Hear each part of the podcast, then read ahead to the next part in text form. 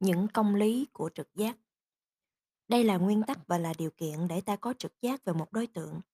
Xét về phương diện trực giác của ta, tất cả các hiện tượng đều là những lượng thể có trương độ. Ý nghĩa của câu này là khi ta hình dung một cái gì, nhất thiết ta hình dung nó trong không gian và chiếm một mảnh không gian một trương độ. Ở đây không thể không liên tưởng đến câu định nghĩa của đề cạc về vật thể là một bản thể mà tất cả yếu tính là trương độ. Đã là một vật thể hiện hữu trong thế giới, đối tượng nhất thiết chiếm một chỗ trong không gian. Khả năng trực giác thuần túy này là nền tảng tri thức hình học và toán học của ta, vì ta luôn hình dung các hình hình học trong một không gian thuần túy và đồng nhất. Tuy nhiên, ý nghĩa quan trọng của định đề thứ nhất này là tất cả các đối tượng ta có thể tri giác đều nằm trong không gian nghĩa là thuộc loại những vật thể khả giác. Những dự đoán của tri giác Trực giác mới chỉ là tri thức khả hữu và tri giác mới là tri thức thực sự. Can gọi tri giác là ý thức thường nghiệm có kèm theo cảm giác. Nói một cách đơn sơ thì tri giác là sự ta thực sự đụng chạm vào sự vật bằng giác quan của ta, chứ không chỉ bằng cảm năng như trường hợp trực giác trên này. Và đây là nguyên tắc của trí năng liên can đến tri giác. Trong tất cả các hiện tượng thực tại, đối tượng của cảm giác thì có một lượng độ về cường độ, nghĩa là một độ. Đây là lĩnh vực của thực tại vì không những ta có quan niệm và trực giác, nhưng còn có cảm giác về đối tượng nữa. Như vậy, cảm giác là trực giác giác quan hoặc cũng được canh gọi là trực giác thường nghiệm. Để chắc rằng ta đang đứng trước một thực tại, một đối tượng hiện hữu, ta cần phải có cảm giác dầu là cảm giác yếu ớt về thực tại đó. Can gọi đó là một độ hay độ một của cường độ cảm giác. Tại sao? Tại vì độ không sẽ có nghĩa là không có cảm giác, mà không có cảm giác thì không có thực tại. Chẳng hạn, để bảo là tờ giấy đỏ thì nó cũng phải hơi đỏ đỏ một tí, chứ nếu chẳng có tí đỏ nào thì bảo là tờ giấy đỏ làm sao? Khi không có độ nào thì ta không chứng nghiệm được gì hết. Can viết, nếu mọi tri giác của ta về thực tại đều có một độ và từ độ một này tới độ không, ta thấy còn cả một chuỗi vô tận những cường độ khác nhau cho tới lúc gặp độ không. Thì ta phải quyết rằng không một tri giác nào, tức không một kinh nghiệm nào có thể chứng minh về không gian rỗng và thời gian không. Thực vậy, ta không có cách nào để tri giác được sự hoàn toàn vắng thực tại trong trực giác cảm giác của ta. Ta có thể có ý tưởng, chứ không thể có tri giác tức kinh nghiệm về không gian không và thời gian không Canh đã kết thúc mấy nhận định này bằng nguyên tắc tất cả các cảm giác đầu, hậu, nghiệm. Nhưng nguyên tắc của chúng phải có ít nhất là một độ thì lại là một tri thức tiên thiên. Những loại những loại si của kinh nghiệm. Với tri giác chúng ta đã ở trong thực tại rồi. Nay với kinh nghiệm chúng ta càng đi sâu vào thực tại hơn. Vì kinh nghiệm là tri thức thành bởi nhiều tri giác. Kinh nghiệm là tri thức đúc kết bởi nhiều tri giác với những điều kiện là những tri thức, những tri giác này có liên hệ mật thiết với nhau. Bởi vậy, nguyên tắc thứ nhất của kinh nghiệm là kinh nghiệm chỉ có thể có khi ta có biểu tượng về mối liên hệ tất yếu giữa nhiều tri giác. Nếu không có biểu tượng về mối liên lạc giữa các tri giác, chúng ta sẽ giống như những hài nhi hoặc những con vật khôn ngoan. Chúng có tri giác nhưng không có khả năng nhớ cái trước và dự phóng cái sau. Mỗi tri giác của chúng là một đơn vị riêng biệt và độc lập. Như vậy, chính biểu tượng của ta về mối liên hệ tất yếu kia làm nên kinh nghiệm cho ta. Vì thời gian là điều kiện mô thức của trực giác ta, nên ta có ba hình thức kinh nghiệm, được canh gọi là ba loại suy của kinh nghiệm, chiếu theo ba hình thức của thời gian kinh nghiệm về trường tồn, kinh nghiệm về tiếp tục, kinh nghiệm về đồng thời. Tính chất loại này được xác định như sau. Mỗi loại suy của kinh nghiệm là một định luật khiến nhiều tri giác đúc kết thành một kinh nghiệm. Và định luật này được áp dụng cho các hiện tượng như kiểu những nguyên tắc điều hành, chứ không phải nguyên tắc cấu tạo. Đối với Can, chỉ phạm trù là nguyên tắc cấu tạo. Sau đây là ba loại suy của kinh nghiệm. Ba loại kinh nghiệm được chi phối bởi ba nguyên tắc liên can đến ba hình thái của thời gian ở trong ta. Loại suy thứ nhất. Bản thể là cái trường tồn trong tất cả cuộc biến dịch của các hiện tượng và lượng tính của nó không thêm không bớt trong thiên nhiên. Cần hiểu chữ lượng tính ở đây vì nó là phạm trù lượng tính của can. Lượng tính của bản thể không đổi có nghĩa là từ đầu đến hết cuộc biến dịch. Nếu bản thể là một thì vẫn sẽ là một. Nếu là bốn vẫn mãi là bốn. Chỉ có tùy thể thay đổi mà thôi. Chẳng hạn như câu Thằng ba, nay lớn hơn năm ngoái rồi. Thằng ba vẫn là thằng ba mặc dù nó đổi từ trạng thái bé sang trạng thái lớn. can định nghĩa, bản thể là cái trường tồn, còn ta có thể thấy những biến chuyển, tức những hiện tượng, nhưng không thấy bản thể tự thân của vạn vật. Cho nên, bản thể là cái được ta thấy là trường tồn. Sau đó, so sánh bản thể là cái đứng y nguyên một bên và những biến thái nơi tùy thể một bên.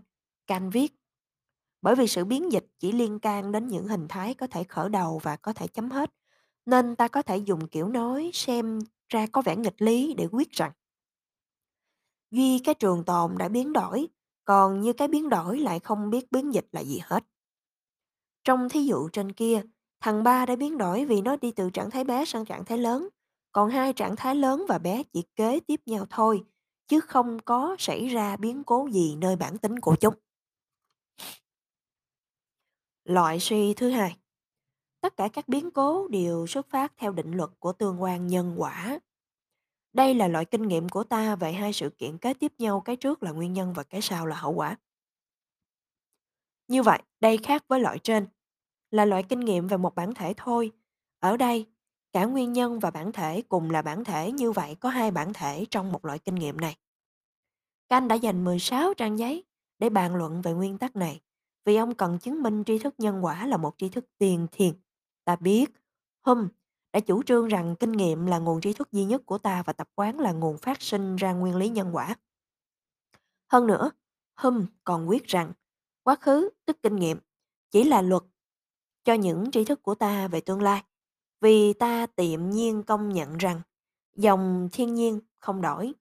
Bởi vì nếu ta hoài nghi về điểm này, thì kinh nghiệm trước đây không còn giá trị nữa và nguyên nhân nọ chưa chắc đã sinh ra hậu quả của nó. Kết cục, Hôm cho rằng tri thức nhân quả chỉ là một tri thức giả định. Can cực lực chống lại chủ trương của Hôm bằng cách chứng minh rằng không những kinh nghiệm làm nên nguyên lý nhân quả mà cả giả thiết định luật tiên thiên của trí năng về tương quan nhân quả. Mỗi tri giác là một đơn vị độc lập. Nếu không có mối liên hệ nhất thiết giữa các tri giác thì ta không thể có kinh nghiệm. Hình thức của mối liên hệ này ở đây là hễ có A đi trước, tất phải có B đi sau. Hễ có nguyên nhân A, tất sẽ có hậu quả B. Canh viết. Tương quan giữa các hiện tượng là thứ tương quan định rằng cái đến sau được xác định bởi cái đến trước nó. Và sự xác định này có tính chất một định luật tất yếu. Chính tương quan này là điều kiện để những tri giác của ta có giá trị khách quan trong sự liên tiếp của chúng. Như vậy, nguyên tắc về tương quan nhân quả áp dụng cho sự liên tiếp của các hiện tượng có giá trị tiên thiên đối với tất cả các đối tượng của kinh nghiệm ta. Vì nó là nguyên tắc để ta có thể có có, có loại kinh nghiệm này. Vậy, nguyên tắc nhân quả là biểu tượng tiên thiên ta có về mối liên lạc giữa các hiện tượng đi trước nguyên nhân và các hiện tượng đi sau hậu quả. Nhân đó, nó là một thứ mô thức của tương quan giữa thời gian trước và thời gian sau. Canh luôn trình bày những loại suy của kinh nghiệm như là những hình thái của tương quan thời gian. Loại suy thứ ba. Tất cả các bản thể xét như chúng được ta tri giác là đồng thời trong không gian, đều ở trong một hành động hỗ tương phổ quát. Tại sao ta thấy chúng đồng thời? Chắc không do tri giác. Vì bản chất của tri giác là vụn vặt lẻ tẻ. Khi tôi nhìn thấy A thì tôi chỉ nhìn thấy B. Mà tôi nhìn B thì lại hết nhìn A rồi. Làm sao có thể biết nó đồng thời? Vậy, phải do một thứ biểu tượng ta có về mối liên hệ mật thiết giữa các tri giác đó. Thí dụ, tôi nhìn từ A qua B, C, D tới E rồi lại nhìn ngược lại từ E qua D, C, B tới A. Tôi có thể nhìn đi, nhìn về như thế, vì các sự vật đó hiện hữu trong cùng một thời gian. Như vậy, chúng đồng thời với nhau. Cho nên, để các sự vật được coi là đồng thời, không những cần thiết chúng phải hiện hữu, mà còn cần thiết chúng ở trong một cộng đồng của những thông giác. Chúng phải xác định lẫn nhau trong thời gian và đúc kết thành một cái gì duy nhất. Như vậy, kinh nghiệm của ta về sự đồng thời không do những tri giác nhưng lại do một nguyên tắc liên kết tiên thiên của trí năng của ta. Nguyên tắc này có hình thức một cộng đồng, một tương giao. Thiếu tính chất cộng đồng này, mỗi tri giác sẽ phân lìa khỏi các tri giác khác và mối liên tục giữa các biểu tượng thường nghiệm của ta, tức kinh nghiệm của ta, sẽ như bắt đầu lại với từng đối tượng một. Và tri giác đi trước không làm sao liên kết được với tri giác đi sau trong một tương quan thời gian.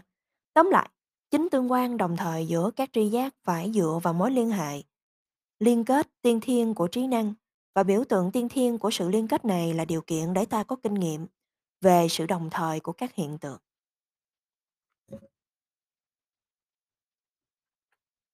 Những định đề của tư tưởng thường nghiệm nói chung. Đây, Can lại tiến sâu thêm một nấc nữa trong việc phân tích những điều kiện tiên thiên của tri thức của ta. Trên đây, ông vừa bàn đến những nguyên tắc làm cho ta có thể có kinh nghiệm. Bây giờ, ông sẽ trình bày cho ta thấy trong những trường hợp nào được coi là có thể có kinh nghiệm, những trường hợp nào được coi là đang có kinh nghiệm thực sự, trường hợp nào thì ta có hiện hữu tất yếu. Chúng ta nên nhớ hai điểm khá quan trọng được canh nhắc đi nhắc lại về những định đề tư tưởng thường nghiệm này. Trước hết, những phạm trù hình thái có đặc tính này là không thêm một chút nào cho quan niệm mà chúng ta mà chúng là thuộc từ. Nhưng chúng chỉ nói lên tương quan của quan niệm đó với khả năng tri thức mà thôi. Chẳng hạn như tôi nói, trời mưa, thì câu này có nghĩa là trời đang mưa hay trời có thể mưa. Trong cả hai trường hợp đều có quan niệm. Và nếu chỉ có quan niệm thôi thì đó là quan niệm suông. Còn khi nhìn những hạt mưa đang ào ào rơi ngoài vạn vật thì ta có thể áp dụng phạm trù hình thái hiện thực vào trong quan niệm mưa. Tuy nhiên cả hai quan niệm hình thái trong thí dụ trên, khả hữu và hiện hữu, không làm cho quan niệm mưa được thêm một cái gì hết. Nhưng chỉ nói là cái mưa ở trạng thái khả hữu hay hiện hữu thôi. Điểm thứ hai, canh nhấn mạnh đó là ý nghĩa chữ định đề ông dùng ở đây. Ông nói người ta thường hiểu sai chữ định đề. Coi định đề như là một chân lý chắc chắn không cần và không thể chứng minh. Thí dụ, hãy vẽ một vòng tròn trên một bình diện, dựa theo một đường thẳng và một điểm đã cho. Đó là một định đề. Một định đề như thế không thể nào minh chứng được, bởi vì phương sách của nó là chính quan niệm ta dựa vào để thể hiện cái hình trên, cái hình kia. Như vậy, chữ định đề canh dùng chỉ có nghĩa là những quan niệm thuần túy, có thể hoặc không có thể được ta đem ra ứng dụng trên thực tế, cũng như nhà toán học có thể thực hiện cái vòng tròn đúng theo những dữ kiện đã đề ra. Sau cùng, kiểu nói, tư tưởng thường nghiệm nói chung, có nghĩa là tri thức thường nghiệm của ta. Bất cứ dưới hình thức nào, miễn nó thực sự là kinh nghiệm giác quan. Chữ tư tưởng của Kant đôi khi được dùng thay cho chữ tri thức. Mặc dù ông đã phân biệt hai loại này, cho nên phải hiểu theo văn mạch. Ba định đề của tư tưởng thường nghiệm nói chung. Cái gì thích ứng với những điều kiện mô thức của kinh nghiệm, tức trực giác và quan niệm thì có thể có. Ở đây Canh muốn bàn đến một cách tiên thiên về những cái có thể hoặc không có thể có, khả hữu hay bất khả hữu. Những gì có đủ điều kiện mô thức về trực giác quan niệm, nghĩa là ta có thể quan niệm và có thể trực giác được thì phải coi là có thể có khả hữu. Ngược lại là bất khả hữu. Chẳng hạn, nói có thể lên cung trăng hoặc lên tới những ngân hà là những việc tuy rất khó khăn nhưng vẫn trong phạm vi có thể làm được. Còn như nói con người có thể nhìn thấy thần linh hay à, thấy linh hồn của mình thì là điều không có thể có vì thiếu một trong hai điều kiện mô thức. Cảm năng con người không cho ta khả năng trực giác thấy các thực thể thuần linh. Cái gì thích ứng với những điều kiện chất thể của kinh nghiệm của cảm giác thì có thật. Định đề thứ nhất trên đây bàn về những cái có thể hay không có thể có và ta chỉ dựa vào trực giác thôi. Trái lại, ở đây bàn về cái hiện đang có hay hiện không có. Và để nhận ra điều này ta cần phải dựa vào cảm giác. Cảm giác chính là điều kiện chất thể của kinh nghiệm. Nên nhớ, những định đề này liên can đến phạm trù hình thái, nghĩa là liên can đến sự hiện hữu chứ không liên can gì đến nội dung của quan niệm. Cho nên, định đề, một luận về cái có thể có. Rồi định đề 2, bàn về cái hiện đang có hay hiện không có đây. Và dưới đây là định đề 3 sẽ đề cập đến những thực tại nhất thiết phải có hoặc có hay có cũng chẳng sao. Cái gì thích ứng với thực tại bởi những điều kiện phổ quát của kinh nghiệm thì được gọi là tất yếu.